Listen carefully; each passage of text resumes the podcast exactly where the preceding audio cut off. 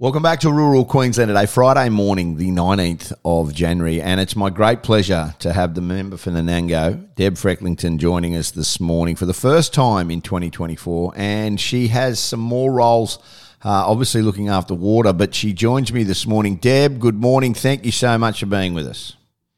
Good morning, Dobbo. Good morning, listeners. You have a couple more titles now, um, which I think is you know pretty fitting considering um, the level of exposure you've had in politics and what you know, and this year being so important.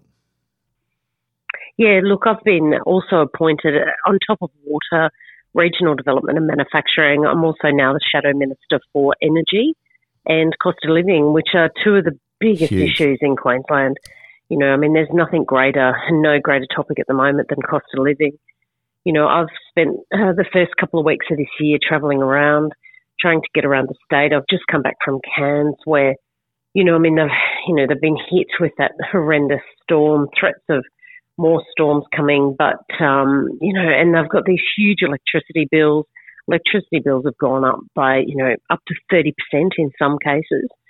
Uh, and it's just crippling Queenslanders. You know, I mean, I know there's a lot of talk about the fruit and veg prices and everything. And, you know, my, my thought on that, Dobbo, is we've got to make sure we're giving the farmers a fair go there and not just, you know, um, yeah, crippling them once again. The big thing out of it, and Patrick Hutchinson flagged this earlier this week, cost of living is so important. But it seems to be supermarkets have been, you know, they've been to blame. But if they cut their price – then that flows onto the farmers. Well, that's a negative effect on everybody. So there has to be some sort of open book policy where everybody shows what they are earning, where the money's going. Because the way I see it, and, and you know this and you live and breathe it every day, uh, Deb, is that the graziers, the fruiterers, uh, the growers, the grain growers, they're not making the money at the moment. They're nowhere yeah, near with the costs and so wherever the margin is, it needs to be, but it can't be passed on to the farmer. You're dead right. Yeah, look, and you've got you've also got to make sure that you know, and this is what I've been saying all week about you know our new Premier Miles, who you know what I've been saying is this guy needs to. It's all well and good to do a phone hookup with the big supermarkets, and that's a good step, and I'm not going to knock that. But what I would be saying to him is, how about he concentrates on a couple of things and pull the levers that he can concentrate on, like fixing our roads so our truckies don't have to charge as much because sure. they're not breaking down as much. How about they give affordable water to our irrigators? Or in some cases, how about they even provide water? Uh, you know, with the dams and the water releases that we've been screaming for at affordable prices. And how about we have a look at getting Callide C Power Station back online so it can start driving down those prices again?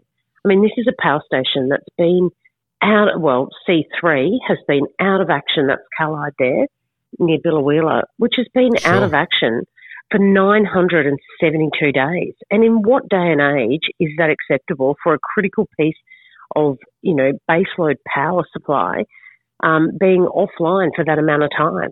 You know, it, it's unbelievable. And that's what the things, the other things that the Premier should be concentrating on uh, but instead, he's just looking for a headline. I mean, it's it's not good enough to say he hasn't been in there for the last nine years as the premier's deputy. He's actually been sitting around the same cabinet table making the same decisions, and this is the same tired old government that's just full of crisis. I absolutely agree with you, and I um he, he has been a party to some of the decisions that have been made. Um, we understand you know, now they're backpedaling like crazy on the Gabba. The Olympics is looking more and more shaky as the days go on. We're going to obviously unpack that in the next couple of weeks as things come to light. They've they've got a former mayor who's now doing the inquiry into it. There's a lot of politicking and, and sort of bedding down things, but not a lot of action happening at this moment.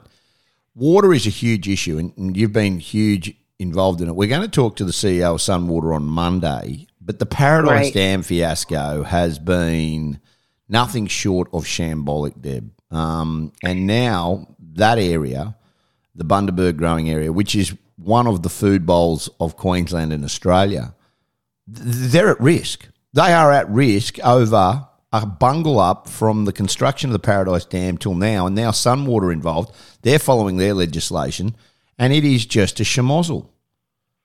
Yeah, look, it really is, and I, I, I feel for the growers in the Wide Bay Burnett region who are looking to forward plan. They have been for years. You know, they just want to know what is the water um, that is going to come out of Paradise Dam. Now we know that the government built this dam under Peter Beattie's reign, and then the only thing that the Labor water minister could come out in excuse was to blame the former premier. Well, I'm on Peter Beattie's side on this one. He's saying, "Yep, I'll take full responsibility." But what have you jokers been doing for the last decade? I mean, at the end of the day, the buck stops with the government. What I want to know is how long have they known about this debacle? You know, they've reduced the dam wall down, but they've refused to let the growers in locally. They've even got a reference group locally that hasn't met for a long period of time. And that's, you know, that'd be a great question for Sunwater. Um, but also, where is the minister on this? We need to know how long the government knew about it, why the cover up, and why did they come out just straight after Christmas when they were hoping people were on holidays? Yeah. What they failed Tried to, to bury it. is this is Tried to yeah, bury tried it. to bury it. But Yeah. this is one of the biggest issues for the Bundaberg and Wide Bay region. A, a region, like you say, an incredible food bowl. It has the most amazing fruit and veg, tree crops, uh, and what they need is water security. That's their number one issue is water security, and yet they've already been fighting to have the dam wall raised again. The dam wall was ripped down in the middle of it, basically. Um, the farmers were told it was going to be taken I remember down. this. I, I, I remember that. The engineers. I remember covering this, and it, But it- let's it- remember that was 2019, Dobbo. I mean, this has been going on for years under the Labor government. it's a big year politics wise and, and affordability and housing affordability. We, we are seeing countless people um, go without homes. There are there's a housing shortage crisis. We're seeing it in the bush as well. I mean, you can only look at the front page of the Courier Mail today, and Meaghan Scanlon um, is you know under the spotlight over the Pinkenba fiasco. No one's still in there. This is, and and I've been critical of government before, but they are not endearing themselves to the Queensland public because of the lies that they say. There is always an inquiry. There's always yes, we're getting on it, and there's never any results. And this is going on and on and on and on. And you want to talk about affordability? Well, you've got to have more houses. They don't build them. They don't have house. They don't have enough places and homes for the population here in Queensland. I don't know what what the answer is, Deb. And I understand it's an election year, but this thing is getting to the point. We're getting more and more homeless people in every single town. We're getting more and more people living in cars. More and more people who are desperate. Yet there's no action being taken at all. Yeah, look, Dobbo, it's simply because they've got the wrong priorities for Queensland. Like at the end of the day, the Miles government, and it's got worse under the new Premier, is he is just running it by press release.